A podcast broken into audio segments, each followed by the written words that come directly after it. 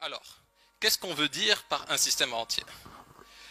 Euh, Quand un pays se crée, quelque chose de très schématique, pour avoir, une idée.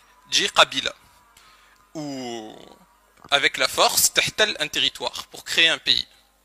Le but mteha, ce n'est pas euh, créer, créer une économie ouverte et partagée, fin et, et ils peuvent la concurrencer, ou etc. Non, le but de c'est terre sur ce territoire-là, le maximum de richesse et pour conserver le pouvoir. Elle n'a pas d'intérêt à partager le pouvoir avec les autres composantes, etc. Elle n'a pas d'intérêt à la richesse.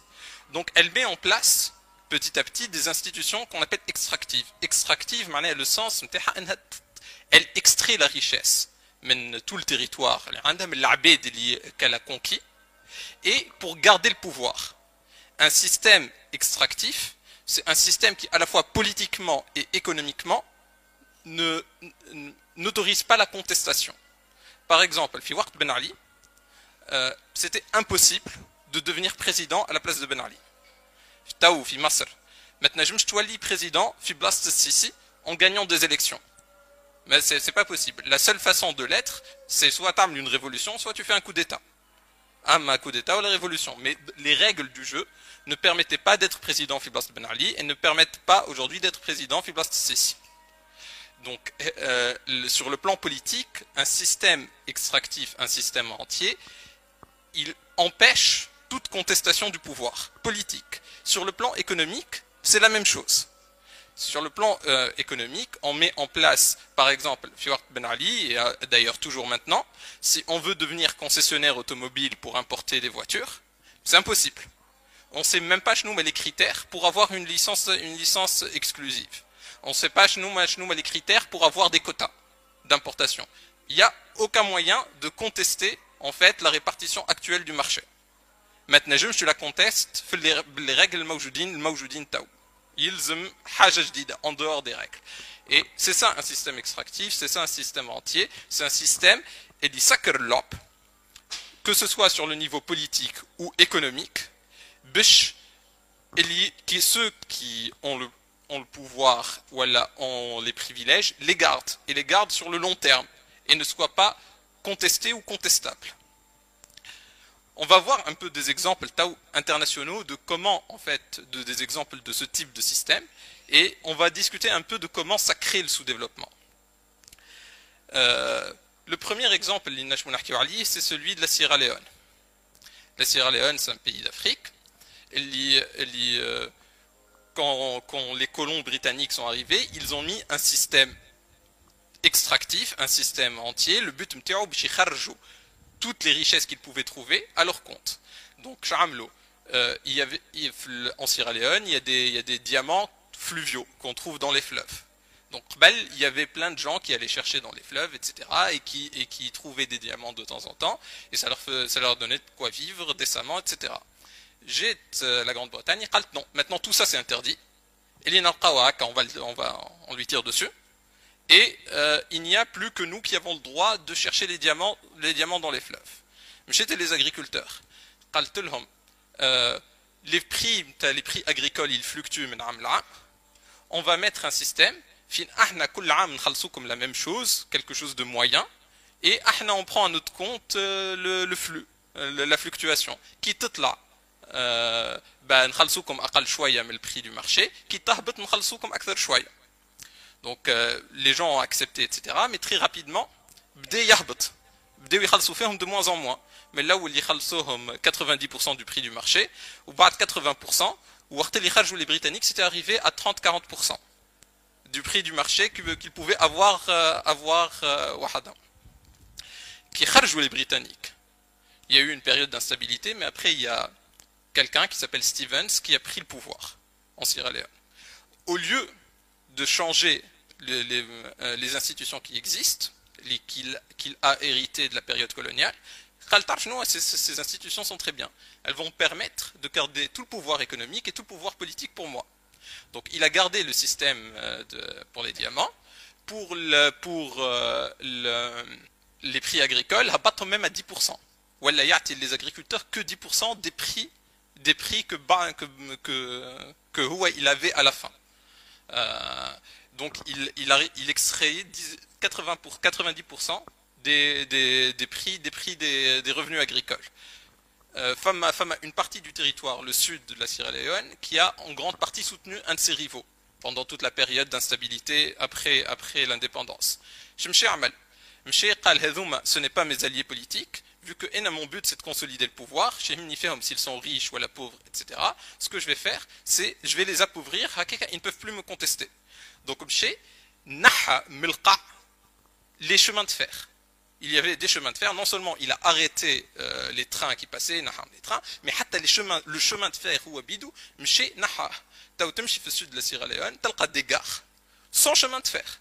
Des gares, euh, des gares qui sont euh, bien sûr à l'abandon, mais sans aucun chemin de fer.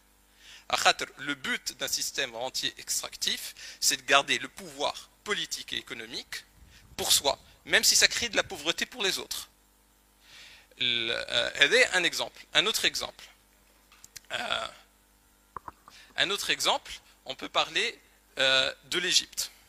Il y a une étude récemment qui s'appelle Owners of the Republic, qui parle en fait de, de, de l'armée en Égypte et de comment elle intervient sur le plan économique. L'armée, c'est un acteur économique majeur en Égypte et c'est aussi l'acteur politique majeure en Égypte. Ils ont pratiquement tous les pouvoirs politiques et économiques. Et en fait, qu'est-ce qu'ils font? Ils utilisent euh, des, subventions, les conscrits, les conscrits l'imchi ou normalement pour, euh, Bad, euh, à la majorité pour travailler dans l'armée. En fait, ils sont payés très peu, mais l'armée, elle les utilise pour travailler dans les activités économiques de l'armée. Et du coup, toutes les autres entreprises bah, elles font petit à petit faillite, elles ne peuvent pas lutter, elles ne paient pas de cotisation sociale, ils sont payés en dessous du salaire minimum, etc. etc. Ils sont obligés de le payer à des salaires normaux, avec des cotisations, etc. Mais pas l'armée. Et euh, ils ont montré d'ailleurs dans ce rapport que n'importe quel secteur, fille l'armée, la production dans ce secteur, elle commence à croître beaucoup moins vite qu'avant. Des secteurs qui sont très rentables ailleurs ou dans des pays à côté où la rentabilité de ce secteur mais tous ceux qui sont autour d'eux. Ils mettent, euh, ils mettent des systèmes d'autorisation pour avoir accès au terrain. Ils mettent des systèmes de subvention que les, entreprises par l'armée ou les anciens officiers obtiennent et les autres pas tout ça ils gardent et ils maintiennent tout le pouvoir économique et politique. Euh, alors, et donc c'est quelques exemples pour vous dire que en fait c'est assez commun. Si on prend tous les pays un peu sous-développés, qu'on appelle les pays du tiers-monde, etc., on trouvera, ce genre de système un peu partout. C'est pour cette raison en fait qu'il ne se développe pas. À quelque part, à un moment, ce pays a été créé pour que tout le pouvoir soit aux mains d'une élite. Au Nicaragua, c'est les mêmes 16 familles qui se partagent le pouvoir depuis 600 ans. Quand je dis pouvoir, c'est à la fois toujours politique et économique. Mais les systèmes extractifs et peuvent créer beaucoup de croissance. Mais cette croissance, elle, est toujours limitée. Elle ne dure pas indéfiniment. Les meilleurs exemples, c'est euh, l'Argentine et l'URSS. l'Argentine. L'Argentine, au début du XXe siècle, c'était un pays, il avait un PIB juste derrière les États-Unis il faisait partie des cinq plus grandes puissances mondiales. Euh, donc l'Argentine, euh, qui fait, elle s'est développée, en fait, jusqu'au début du XXe siècle, elle suivait une trajectoire très très proche des États-Unis. J'ai où euh, les premiers, enfin, j'ai où ceux qui, ceux qui ont, sont arrivés sur ces territoires, ou ils s'étendent vers l'ouest. ils tardent les populations locales et ils prennent, ils prennent tous ces territoires. Et, en fait, cette ouverture des territoires à la fois en Argentine et aux États-Unis, elle leur a permis de développer une nouvelle industrie, liée à l'industrie euh, euh, agronome. Et en fait, ils la viande rouge, la viande bovine, euh, en Europe, etc En fait, ils ont, et, ce qui s'est passé, le farq entre les États-Unis et l'Argentine, c'est que quand les États-Unis, quand un Américain a trouvé un nouveau territoire, voilà, je dis, là je me Et l'État lui disait, parfait, le blasadi comme terak. Et donc, en fait, quand les Américains, où ils se sont, ils se sont étendus vers l'ouest, بشويه بشويه معناها كل طرف ارض appartenait à quelqu'un كل واحد يمشي في بلاصه جديده يحل بلاصه جديده يقول هذه نتاعي وتولي نتاعو alors qu'en Argentine اي بلاصه يلقاوها elle revenait aux mêmes élites qui étaient au pouvoir en Argentine donc ils avaient de très très grandes étendues كل واحد de très très grandes étendues terrestres etc et en fait jusque là ça posait pas de problème euh, ils se sont mis tous les deux à produire de la viande bovine euh, États-Unis et Argentine et ils sont devenus très très vite très très riches euh, le problème est arrivé au XXe siècle. Donc là, ils ont créé beaucoup de croissance. Tout le monde disait génial, l'Argentine, la nouvelle superpuissance, etc. Le problème, dès au début du XXe siècle, l'industrie est devenue quelque chose de très productif, qui crée énormément de richesses. Alors qu'aux États-Unis, vu que le pouvoir était très partagé, à la fois économique et politique, euh, et qu'il y avait plein de gens qui n'étaient pas forcément riches, euh, qui étaient euh, les citoyens ordinaires qui voulaient devenir riches et donc qui se sont mis, qui se sont lancés dans, ces nouvelles industries pour essayer des choses nouvelles, pour essayer de gagner de l'argent. En Argentine, ceux qui avaient le pouvoir, ils ont eu peur de ça. On ne veut pas que des gens, ils de nouvelles industries, ils deviennent plus riches que nous. Donc, on n'a pas envie de se lancer dans des industries, on est très très riche avec, euh, avec, euh, avec notre viande bovine qu'on euh, qu'on exporte. Donc, donc, donc, en fait, il n'y a pas vraiment eu d'industrie qui s'est développée en Argentine. Et les États-Unis et l'Argentine à son rythme. Et elle est devenue d'un pays très exportateur à un pays extrêmement importateur. Alors ces mêmes élites sont toujours euh, aujourd'hui extrêmement riches. Elles exportent toujours énormément de viande bovine aux États-Unis, en, en Europe, etc. Mais le pays Koulou est devenu, est devenu beaucoup plus pauvre. Le, fait qu'il soit resté au-dessus de la hiérarchie, ils ont réussi ça en cassant l'arbitre de l'Okhalin en empêchant la création d'une industrie, mais maintenant. Eux, ça ne les dérange pas, ils sont restés très très riches. Mais, ça s'est fait à un coût. Donc en fait, cet exemple de l'Argentine nous montre qu'un fait, système extractif, il à un moment, il crée énormément de richesses. Et on l'a vu, à un moment, on a fait beaucoup de croissance euh, pendant des dizaines d'années. Mais ce qui arrive, c'est qu'à un moment, cette croissance s'arrête. Euh, une fois que, tu, élèves des bovins, ça y est, c'est fini. Une fois que tu as découvert toutes les terres, je plus que ça. Une fois que l'accumulation est faite, il n'y a plus d'innovation. C'est le même problème qui s'est posé euh, en URSS. L'URSS, c'était un pays agraire où tout c'était c'était que, que, secteur agriculture etc et du coup l'URSS s'est créé l'État a réorienté toutes les ressources vers l'industrie l'industrie lourde. Et du coup ça a créé énormément de développement énormément de croissance. L'industrie est beaucoup plus productive que l'agriculture. Et d'ailleurs dans les livres des années 70 il disait, aux États-Unis, il disait l'URSS va dépasser les États-Unis dans les années 80. Dans les livres des années 80, l'URSS va dépasser les, les années, les, les États-Unis dans les années 2000. Et puis, Sartre, euh, la chute du mur de Berlin et, l'affaissement de l'URSS. Mais le problème qui s'est posé, c'est que ils ont réorienté Kulchaï vers l'industrie, mais ils n'arrivaient pas à pousser les gens à innover. Les gens, euh, arrête de faire de l'agriculture et va faire de l'industrie, va travailler dans l'industrie, ça tu peux. innove. Voilà, trouve des idées béhi. Donc à chaque fois qu'ils mettaient des incitations, par exemple, ils produisaient plus de métal, euh, on veut plus de poids, plus, euh, plus de tonnes de métal. Des, des, les usines, ils des plaques de métal trop, trop épaisses plus plus de, de, de, surface de métal des plaques de plaques d'acier de plus de plus grande surface ils des, des, des plaques très très larges mais très très fines ils très facilement.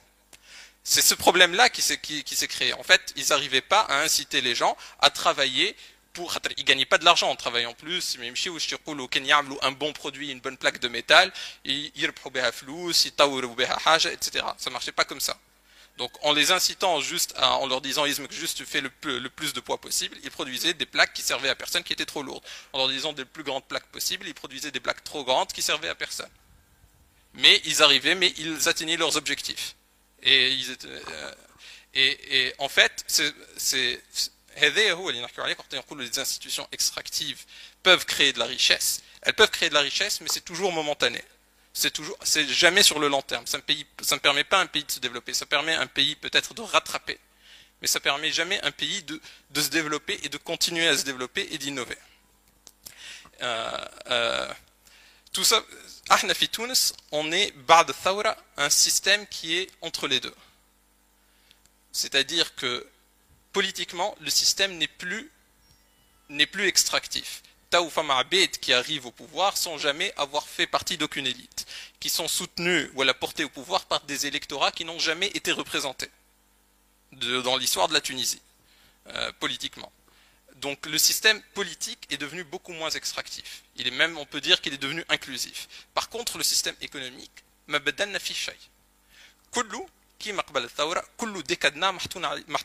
partout. Pour, pour faire n'importe quelle activité, il faut 50 autorisations, il faut euh, trois fois. La dernière fois, je parlais avec un très bon calligraphe Tunis qui faisait de la calligraphie. Son, mur chez lui était tapissé de prix qu'il a obtenus partout dans le monde. Et il voulait vendre sa, calligraphie à l'international. Il dit, je t'achète ta calligraphie à 2000, à 3000, à 4000 euros J'ai vu, j'ai vu ce que je devais faire. Ils ont mis autorisation من وزارة الثقافة, autorisation من البنك centrale, autorisation من وزارة المالية, autorisation من الديوانة. Ils ont mis les autorisations هذاك الكل وبعد نمشي للديوانة pour avoir l'autorisation باش نجم نخرج الماء calligraphie. وبعد pour le paiement, le paiement يبعثوه لي لازم يتعدى من البنك سنترال بعد بعد نعرف شنو بعد تعدى نعرف شنو حتى peut-être يوصل لي في الاخر. معناها un travail que je mets une après-midi à faire يلزمني نقعد شهر نجري عليه باش نجم نبيعه دونك أنا جو بو با الفير ولا جو بو الفير كو دو مانيير تري تري على مارج معناها ولا ولا ولا تخلصني اون اورو اي اي تو لونرول وتهزها في فليش كدي وأنا ما تراهيش هذايا sur le plan économique حتى بعد الثورة on n'a rien changé de ce point de vue là on a gardé un système extrêmement extractif مسكر مجية الكل et je vais laisser si Fauzi vous en parler plus de c'est quoi ce système في تونس et quelles sont ses conséquences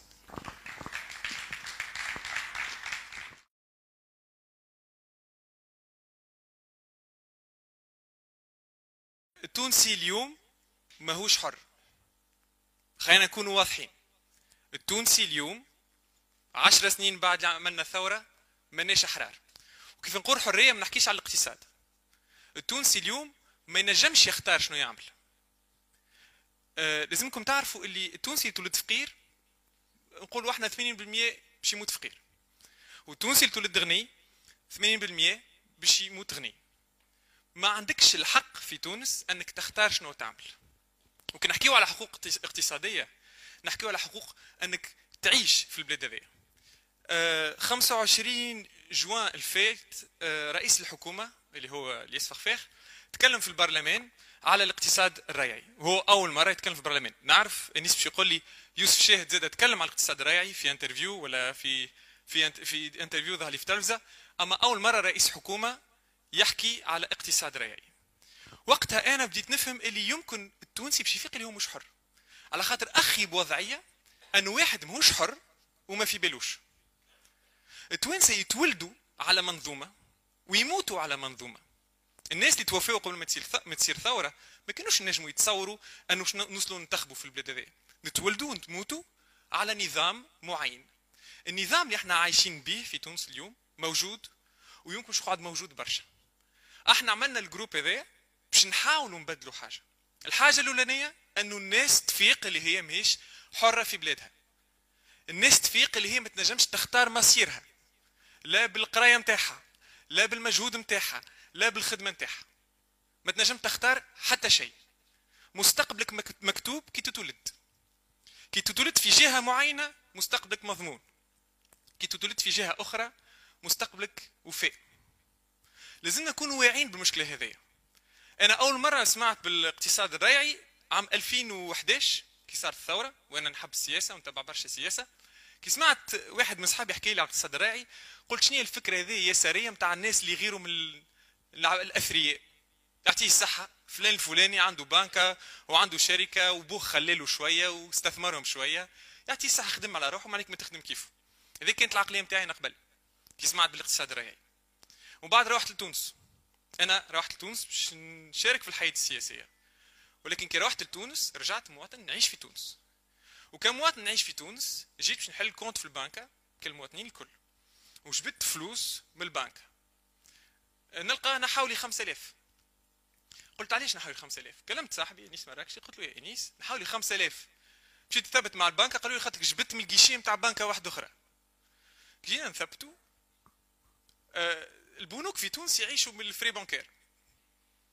إن شاء الله يشوفوا الفيديو هذا يقولوا لا غلط ونحجوك ولا أحنا نعيشوا خاطر نعاونوا في البلاد التونسية. البنوك في تونس يعيشوا من ال frais bancaires. وعندنا برشا بنوك في تونس. شنو معناه معناهم متفاهمين أنهم يفيكسيو un certain prix pour les frais bancaires وقت اللي وصلنا نحكيو على حكاية الاقتصاد الريعي. وأنا actif في الحياة السياسية. نقول علاش في الحياة السياسية ماناش قاعدين نحكيو في الكلام الصحيح؟ كي تجي تشوف شنو يقولوا علينا في السياسة يقولوا أنتم عندكم نفس التقييم. تقولوا كل فرد كلام وتقولوا كل فرد مشروع. صحيح. quasiment السياسيين à part الأطراف من هنا على اليمين وعلى اليسار الناس الكل يقولوا نفس الكلام. شنو يقولوا؟ يقولوا مثلا في مشكلة الإدارة ولا في مشكلة المؤسسات العمومية ولا في مشكلة البطالة. شنو لازمنا؟ لازمنا إصلاحات. سمعتوهم ما يقولوا لازمنا إصلاحات. الاتحاد العام التونسي شغل يقول لك لازمنا إصلاحات. والاتيكات يقول لك لازمنا إصلاحات. والحزب الفلاني يقول لك لازمنا إصلاحات ورئيس الجمهورية يقول لك لازمنا إصلاحات. ولا واحد قالنا شنو هي الإصلاحات هذه. علاش؟ على خاطر حاجتي. يا ناس ما عندهمش القدرة باش يعرفوا شنو الإصلاحات اللي تلزم. يا ما عندهمش انتري باش يحكيو على الإصلاحات اللي تلزم. الحاجة الثانية نسمعوها برشا اللي هي الفساد. تونس عندها مشكلة نتاع فساد. وأنا مشيت نقرأ في القانون المنظم للهيئة نتاع مكافحة الفساد شنو هو الفساد؟ الفساد هو الرشوة هو الاستيلاء على المال العام هو توظيف البوست اللي انت فيه المنفعه الشخصية هو تبييض الأموال. نجم نقولوا فساد هو الشر خاطر ما عنده ميعنا الكلمة تاع الفساد. donc إحنا نقولوا الحل في تونس هو الإصلاحات والمشكلة هي الفساد. هذه هي البلاد النامية. كي تمشي لأي بلاد نامية في إفريقيا مثلا ولا في آسيا من غير لا تحط صبعك على الخريطة تقول المشكلة تاع البلاد هذه هي الإصلاحات ناقصة وعنده مشكلة نتاع فساد. سهلة برشا. هذا هو الفرق ما بين بلدان نامية وبلدان متقدمة. على خاطر قاعدين نميعوا قاعدين نميعوا في المشكلة. كي نجيو نحكيو على الفساد الفساد راهو مش آه، خيار نتاع أشخاص. الفساد هو منظومة. c'est un système الناس البلدان اللي ما عندهمش فساد البلدان المتقدمة ما عندهمش فساد كيما نقولوا إحنا الscandinaves بلدان باهيين ما عندهمش عندهم ال indice نتاع ال corruption طايح برشا هو ال corruption مش فساد mais ال indice تاع الفساد طايح برشا. ما همش الناس متربين أكثر منا ولا ذكيين أكثر منا ولا خير منا. هما الناس اختاروا منظومة ما يساعدهاش الفساد. النظام نتاع البلدان هذوكم الفساد ما يتمشاش معاه. النظام اللي عايشته تونس والعديد من البلدان الفساد هو الحل. الفساد اللي نحكيو عليه إحنا نحب نقاوم الفساد كان قاعد تقاوم في نتيجة. قاعدين نقاوموا في une conséquence sachant اللي ما فما حتى دولة في العالم ما فيهاش فساد. كل دول العالم فيهم فساد. خاطر كما قلت لكم التعريف اللي عندنا في القانون الفساد هو الشر. هو الشخص في وظيفة معينة في العام ولا في الخاص عنده un comportement ماهوش positif donc حاجتي النظام نتاعنا حاجته بالفساد. دونك الفساد هو نتيجه نتاع النظام نتاعنا والحاجة الثانية ما فماش بلاد فيهاش فساد. الحاجة الجديدة اللي نسمعوا فيها توا في الحياة السياسية المشكلة هي المشكلة نتاع النظام الانتخابي ونتاع النظام السياسي وكذا. وأنتم تعرفوا اللي إحنا عشنا في نظام انتخابي ونظام سياسي ما فماش مشكلة نتاع أغلبية وبرلمان وما يعديولهمش الأصوات وما تعديولهمش الحكومة وما فماش قوانين. عشنا في الفترة ذي بتاع 2014 2019 أغلبية تحكم فيها أكثر من 140 نائب ساعات. ما فماش مشكلة نتاع النظام السياسي عندنا مشكلة نتاع الطبقه السياسيه الطبقة السياسية يا في بالها بالمنظومة اللي إحنا قاعدين نحكيو عليها اليوم وساكت عليها ولا تستنفع منها يا عاملة روحها في بالهاش ولا ما عندهاش القدرة باش تفهم شنو الوضعية اللي عايشينها في تونس. سي فوزي حكى على حاجة أخرى يتكلموا عليها السياسيين اللي هي التهريب. وأنا أي إنسان يقول لي نحب نقاوم الاحتكار ومن بعد نقاوم المهربين فرد جملة نعرف اللي فهم لا هذا لا هذا. المهربين هما ضحايا الاقتصاد الريعي كي نحكي على مهربين نحكيش على يهربوا في المخدرات وفي السلاح. نحكي على المهربين اللي الناس مولودين في وضعية كيف ما كنا نحكيو مولود في تالة مثلا ما عندوش معارف ما عندوش أكتاف. بوه ما يخدمش في خدمة تنجم تعطيه معارف ولا أكتاف. وما عنده وعنده دبلوم ما يخدموش. ويحب يعيش. يحب يعيش. انه هو يقول لك bon ما حبوش يخلوني نخدم نمشي البنك اللي أنا باش نسلف من عندها فلوس باش نمشي نعمل لها concurrence في domaine هي موجودة فيه ولا واحد من les actionnaires نتاعها موجود فيه. باش نعمل bord export مثلا. باش نمشي أنا نتسلف فلوس مع المنافس نتاعي اللي مسكر عليه ال marché. ما يعطينيش. نمشي الخالي يعطيني دي ماكس نمشي العمي يعطيني سبعة ملايين آه، نبدأ بهم ونحاول نعيش. ال rapport نتاع Crisis Group اتعمل في 2017 ظهر لي فوزي. موجود في الناس اللي موجود موجودين معنا في ال groupe Facebook راه موجود ال rapport هذا موجود rapport ممتاز. limite حقهم سميوه يا مهرب أنا راني فهمتكم. وأنا الحقيقة كي قريت ال rapport هذا بدل لي اللي كنت نحكي فيه قبل على المهربين. المشكلة اللي donc اليوم في تونس هو أنه أحنا عايشين في منظومة. الحل الأولاني انه نفيقوا اللي أحنا عايشين في منظومة ما تخلينيش نكونوا أحرار. هذه من أهم الحاجات اللي لازم نحكيو فيها. أه نسمع برشا اللي إحنا عملنا ثورة مجيدة وثورة ممتازة. علاش عملنا ثورة باهية؟ على خاطر وقت اللي صارت الثوره ما كانوش عندنا برشا ضحايا. توفيو قرابه 300 تونسي الله يرحمهم. ولكن إحنا نتباهاو إنه الثورة نتاعنا كانت ماهيش عنيفة. والمشكلة إنه سياسيا زادة الثورة نتاعنا كانت لينة. حافظنا على السيستم نتاع الديكتاتورية وجست بدلنا حرية التعبير والانتخاب وأنه الطبقة السياسية ولات متنوعة أكثر ما عادش حزب واحد ولاو 250 ولكن الباقي كل كيف كيف؟ كان نحبوا نحافظوا على السيستم نتاعنا الحالي ما إحنا توا عندنا 10 سنين من عملنا الثورة ومتقلقين. خاطر المؤشرات الاقتصادية ملي كانوا مهمش باهين ولاو خايبين برشا. ملي كانوا مهمش باهين في 2010 مما أدى لعملنا الثورة اليوم ولاو اليوم خايبين برشا.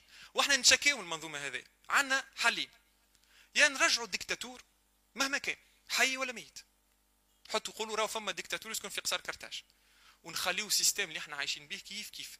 ترجع la stabilité اللي هي l'immobilisme économique معناها. ترجع لل stabilité اللي كنا متوحشينها وما فماش مشكلة والبوليسيه يرجعوا كما قبل ونحافظوا على ال système. يعني نخموا اللي إحنا لازمنا نبدلوا ال système. على خاطر ما عملنا حتى شيء. واليوم ما تسمعهمش الناس يتكلموا. أنا نجم نقول لكم اليوم راهو القضاء في تونس مش مستقل. القضاء في تونس ماهوش مستقل. والناس ما يتكلموش الكلام هذا. على خاطر فما des groupes de pression أنا ما نقولكش راه القضاة الكل ماهمش مستقلين. فما قضاة مستقلين. كي تسمع واحد عنده قضية يقول لك آه إن شاء الله تعلي في المحكمة عدد كذا مش المحكمة عدد كذا. وكي يعطيوه ملف نتاع قضيه يقولوا زعما شكون ذاك القاضي؟ آه ذاك قاضي CPR. لا ذاك نهضة. لا ذاك كان تجمعي. معناها أنت وراس القاضي اللي يخدم لك القضية نتاعك أمورك تمشي بالكدا ولا ما تمشيش بالكدا معناها في تونس معناش قضاء. معناها ال système اللي إحنا كنا عايشين به في الديكتاتوريه مازال كله موجود ونحبوا نعملوا حاجة باهية. مانيش فاهمين اللي سواء نرجعوا ديكتاتوريه كما قبل ما يسالش. تحملوا مسؤوليتكم أنا مانيش مع الرأي هذا سواء نزيدوا نقدموا القدام على خاطر عملنا ثورة simple خلينا نقولوا soft باش ما نقولوش لينة برشا. اليوم كي نجيو نشوفوا نحكي على المؤشرات نتاع les pays développés. البلدان المتقدمين الكل وصلوا أنهم يحطموا الاقتصاد الريعي والبلدان النامية الكل عندهم اقتصاد ريعي شنو معناه هذا؟ يا أنه ال développement économique يجيب الديمقراطية يا انه الديمقراطية تجيب ال développement économique. الشيء هذا بنجو نعرفوه تو نعرفوه 50 سنة أخرى لتونس. كان إحنا ماشيين في الثنيه الصحه نحروا أنه الرأي والرأي الآخر والناس تنتخب وكذا من بعد نجموا نحسنوا في الاقتصاد. يا العكس ولا ما عندي حتى فكرة أنا اليوم. أما اللي نعرفه اللي في تونس ما زلنا ما عملنا حتى شيء. واللي المعركه ضد الاقتصاد الريعي المعركه ضد الاقتصاد الريعي هي المعركة الثالثة الكبيرة اللي لازم نعرفوها في تاريخنا. عرفنا معركة الاستقلال. إنه ما كناش آه، كدولة ما كنش عندنا السيادة ما كناش عندنا وجود في العالم. فكينا الاستقلال نتاعنا بثمن. ومن بعد فكينا صارت المعركة من أجل الحريات والانتخاب والحريات السياسية. اليوم الحريات المهمة الحريات اللي عيطولها الاقتصادية ما نحبش نعيط لها حريات اقتصادية خاطر وقت نوليو يمين ويسار وكذا. ولكن الحريات إنه التونسي يقرر مصيره ما زالت ماهيش موجودة. ما عاملين على الزهر. ما عاملين على الزهر باش نجموا نعيشوا نحاول نحرق بزهري ما فماش مشكلة ونوصل حي لإيطاليا. نحاول هكا نمشي نعمل demande باش ندخل نخدم ولا نمشي نطلب من واحد تعطيني رخصة. ما عاملين على الزهر باش نعيشوا مانيش معاملين على جهدنا مانيش معاملين على الكفاءة نتاعنا مانيش معاملين على شنو تستاهل بلادنا. اليوم لازمنا نعرفوا اللي في تونس لازمكم تعرفوا اللي فما حتى فما كان مشكلة واحدة اللي هي الاقتصاد الريعي علاش؟ مش بنقول ما فماش مشكلة نتاع تربية وتعليم فماش مشكلة في حاجة هذوما الكل. حتى وقت اللي فرنسا كانت محتلتنا كانوا فما برشا مشاكل. كانوا فما مشاكل تاع وباء كانوا فما مشاكل تاع تعليم كانوا فما مشاكل تاع حريات. ولكن قلنا راهو فما ديجا مشكلة واحدة لازمنا نربحوا استقلالنا. ومن بعد نلقاو حل للتعليم وللصحة والحريات الشخصية. اليوم كيف كيف لازمنا نخمو لازم نخمو اللي عندنا مشكلة واحدة. مشكلة اللي لازمنا نتحروا في بلادنا. لازمنا نقرروا مسيرنا نكسروا الاقتصاد الرأي مش على خاطر واحد تولد ولد فلان معناه هو عنده أحقية عليك. حتى حد ما عنده أحقية عليك. لازمنا المعركة هذه نفكوها إحنا. هذاك علاش عملنا مجموعة من الناس اللي أكثر يجبدوا للسياسة والناس أكثر يجبدوا les recherches académiques والعباد أكثر يجبدوا في الكتابة إنه نحاولوا مهما كانت التوجهات السياسية نتاع الناس نوعيوا الناس اللي راهم لازمهم يحكيوا على مشكلة واحدة والحل هو حل واحد بركة هو أنه نقضيوا على الاقتصاد الريعي وبارك الله فيكم.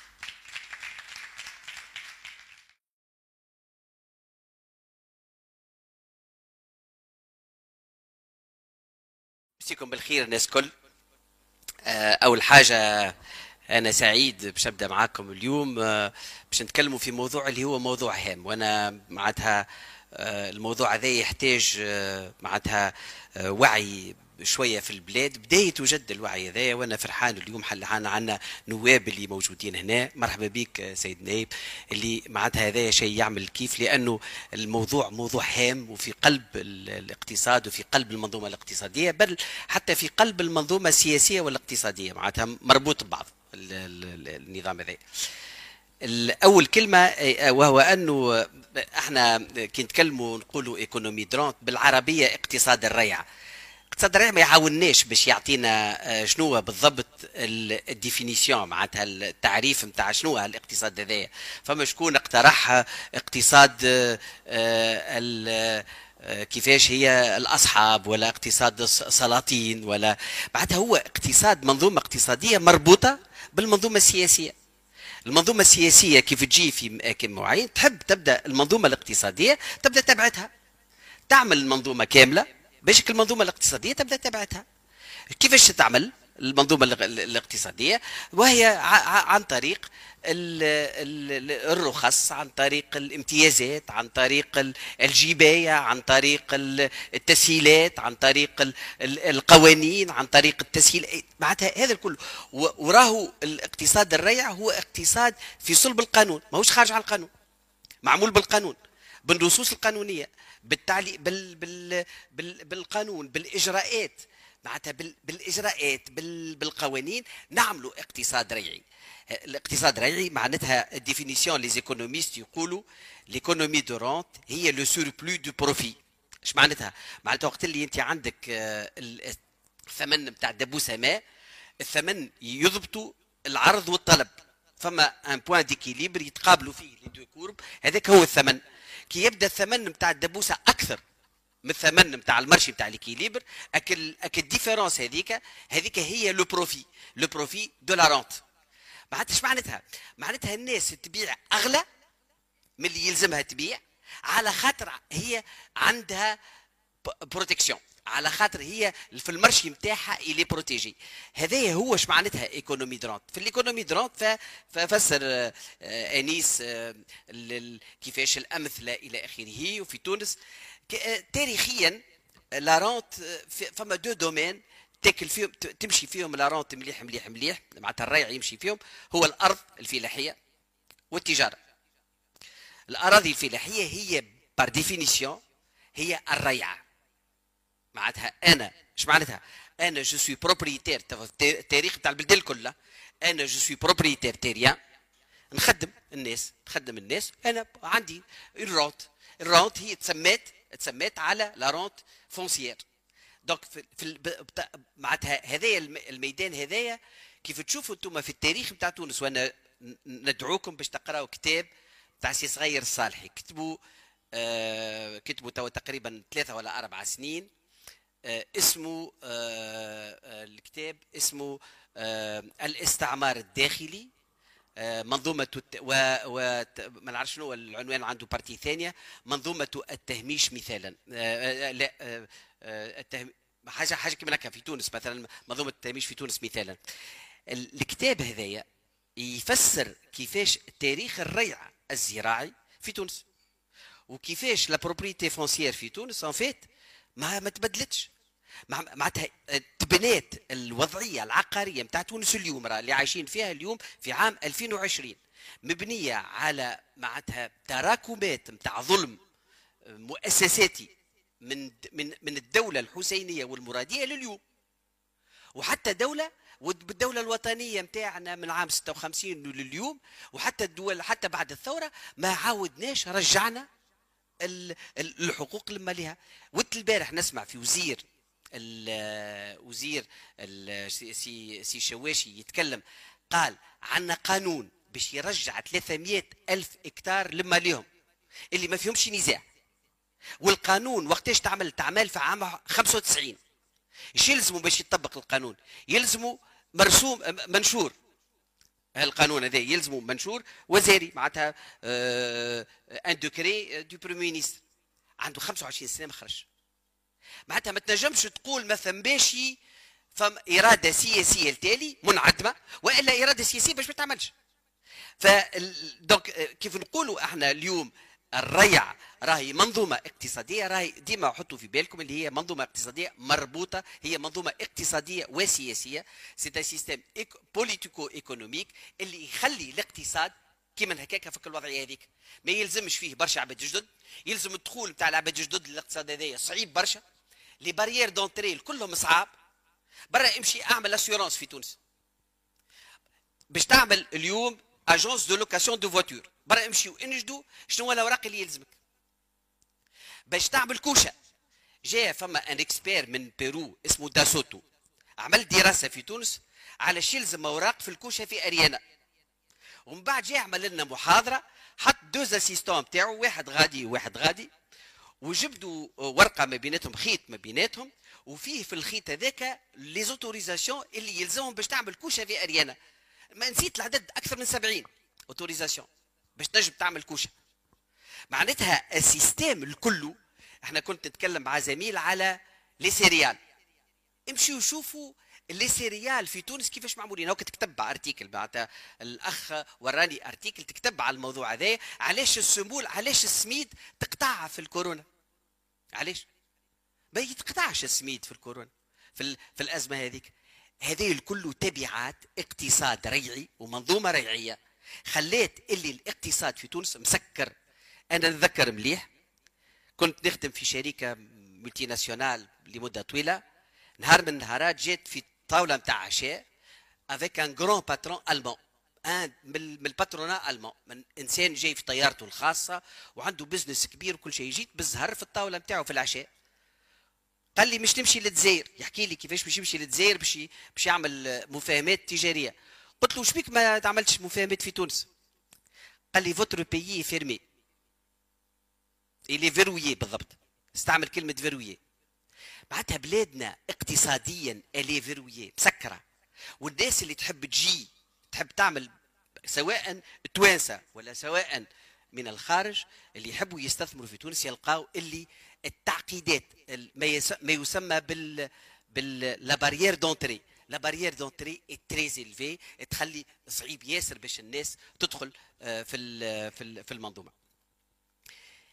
نتائج منظومة الريع الحواجز اللي كنا نحكيو فيهم الاقتصاد يولي الاقتصاد ضعيف كما عندنا نحن. اليوم وقت اللي تجي إحنا شنو اللي جابنا بربي للتخمام على اقتصاد الريع؟ نقول لكم أنا بالضبط وتنجموا تسألوا الناس اللي جاوا للتخمام هذا الكل يقول لكم نفس الشيء. كيف تجي تشوف تونس؟ شنو الخاصية نتاع تونس ووضعيتنا الجغرافية؟ وتشوف عدد السكان نتاعنا تشوف عدد المتعلمين عنا تشوف تاريخنا تشوف الخيرات الطبيعية اللي عنا. ما عندناش برشا ولكن الخيرات الموجودة. ما عندناش علاش نكونوا في تونس بلاد فقيرة كما إحنا اليوم؟ فماش علاش؟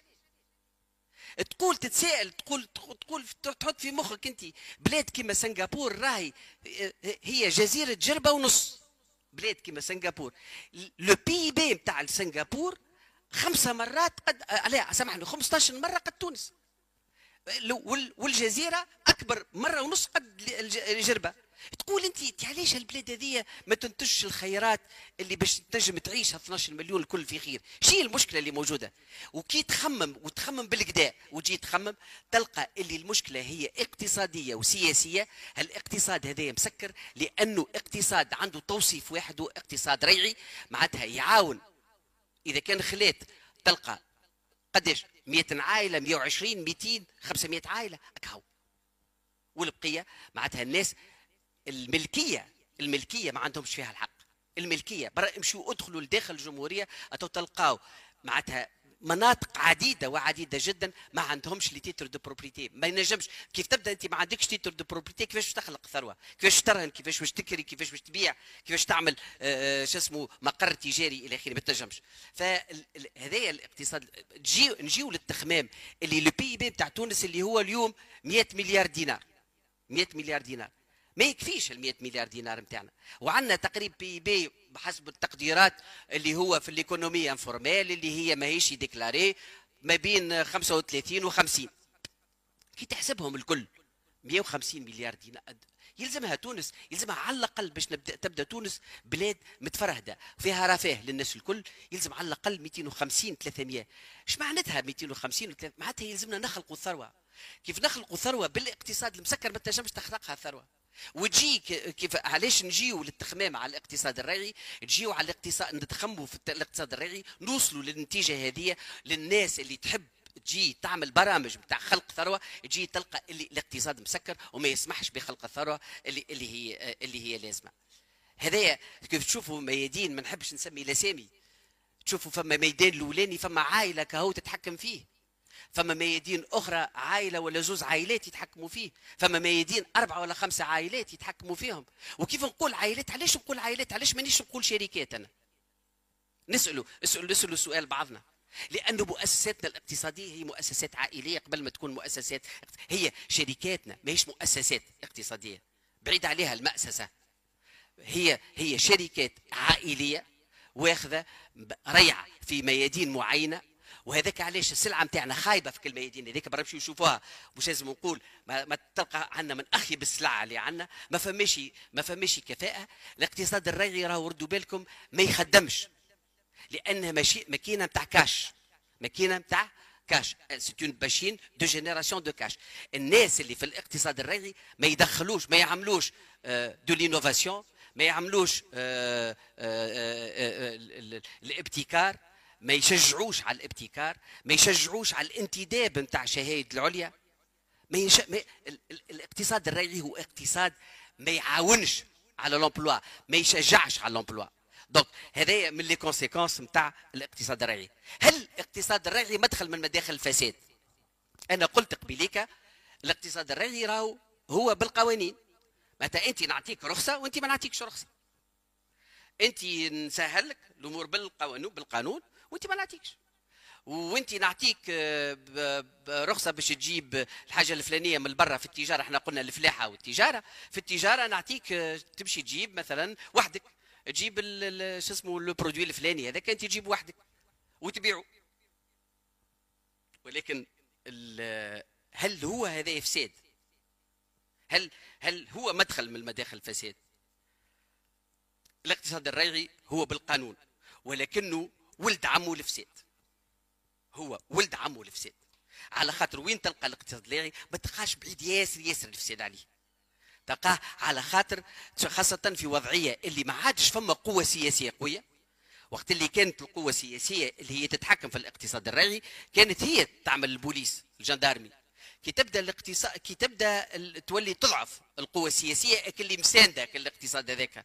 تولي فما انتصاب فوضوي في الموضوع هذايا وتولي فما برشا فساد. ونراو في الفساد موجود برشا برشا برشا قريب للاقتصاد الريعي كيف تلقاوه؟ ولكنه ماهوش جاي من الاقتصاد الريعي هو من نتائج الاقتصاد الريعي من النتائج الإيجابية. من les effets كما نقولوا بالفرنساوية les effets corollaires الحد من القدرة الاقتصادية البلاد ما تتطورش. بالاقتصاد الريعي هذه نتيجه هكم تشوفوا أنتم اليوم شوفوا أنتم اليوم شنية إنتاجنا. لأنه الاقتصاد الريعي آه، كيف تجي في الاقتصاد الريعي؟ عندك مثلا عندك التجارة والصناعة.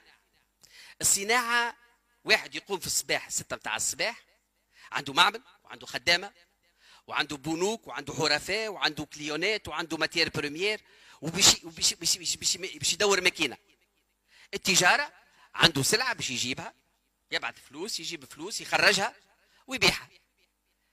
أما أسهل التجارة أسهل. كي يبداو الزوز sur le même pied d'égalité بالنسبة للدولة. وإلا فما تسهيلات ربما في التجارة أكثر. العباد تب- تبعد على الصناعة وتمشي للتجارة. اليوم notre part de négoce dans le PIB نتاعنا il pèse à peu près 60% في les services les services كلهم il pèse 60% الاقت- الصناعه اليوم elle ne pèse les, les, manufacturières il ne pèse que 17% dans le PIB معناتها بلاد ماهيش مبنية اقتصادها على القيمة المضافة على ال valeur ajoutée. وعلى الصناعه بلاد اقتصادها هش وعلاش الاقتصاد تاعها هش خاطر إحنا ماناش نشجعوا في الاقتصاد في, ال- في الصناعة. باش تكسر الاقتصاد الريعي يلزمك تشجع الصناعة. وتشجع الصناعه à forte valeur ajoutée وتشجع الخدمات à forte valeur ajoutée. وتخج... كيف نقول الصناعه راهي الصناعه المادية واللا مادية. ال économie matérielle et immatérielle يلزمك تشجع هذوك هذه parmi les fois les conséquences نتاعها هو غلاء الأس... غلاء الأسعار. إحنا هيك عايشين في الموضوع هذايا.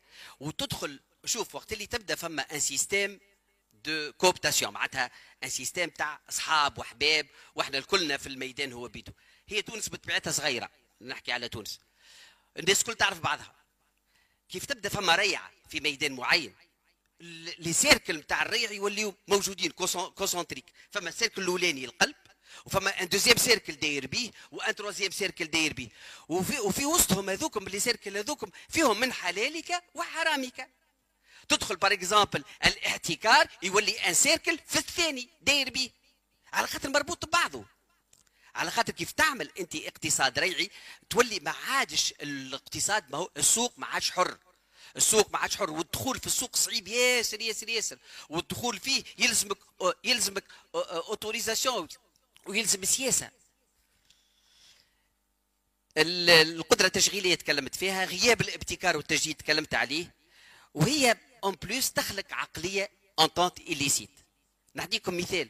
إحنا عندنا 26 بنك اليوم في تونس. فيهم زوز بنوك بنوك توانسة 1000% آه، معناتها خواص. ثمانية بنوك à peu près بتاع الدولة. والبقية c'est des banques internationales يقول في قايل في marché كيما تونس في 26 بنك. normalement يلزم فما compétition ما بين البنوك. يلزم أنت عندك service هذا يعمل لك virement هذا يعمل لك ال virement ب 1% تمشي لبنكة أخرى تقول لك لا أنا نعملوا لك بلاش. ونعمل لك 0.2 كيما موجود في المارشيات الدنيا الكل. شوفوا les services نتاع تونس les services bancaires في تونس. c'est des services كلهم متفاهمين فيهم. donc ال- الاقتصاد الريعي يخلق سكون appelle l'entente illicite l'entente de cartel la cartellisation هذايا موجود. la cartellisation هذه تلقاها موجودة في les secteurs اللي فيهم اقتصاد ريعي. شوفوا الحالة نتاع البنوك في تونس وشوفوا شي تقاسي المؤسسات الصغرى خاصة المؤسسات الصغرى من القطاع البنكي من تونس والقطاع المصرفي اللي يلزموا. والله أنا ساعات je suis extrémiste في الموضوع هذا ولكن ما خليني نقولها. الاقتصاد المصرفي في تونس يلزموا ثورة واحدة. خاطر الاقتصاد المصرفي مثلا في تونس يعتبر أنه فما مناطق جهات كاملة وأنا كنت وزير ونعرف فما مناطق كبيرة ياسر في الجهات الداخلية الكل يقول هذه c'est une zone à risque أنا أنا من من من من من من, من مولش الاقتصاد فيها من مولش المبادرة الخاصة فيها. نقعد ونبداو نجري ونجريو ببنكة واحدة نتاع الدولة اللي هي ال BTS بإمكانيات محدودة جدا. البنوك الأخرين ما يمشيوش معنا في الجهات الأخرى يعتبروها زون à risque علاش؟ على خاطر هما ils sont sur des schémas de rente plus الدولة الدولة هي اللي تعاون على ال rente بما أنه الدولة تجي للبنوك هذوما وتقول لهم تعرفوش كيفاش؟ أنا باش نسلف من عندكم فلوس.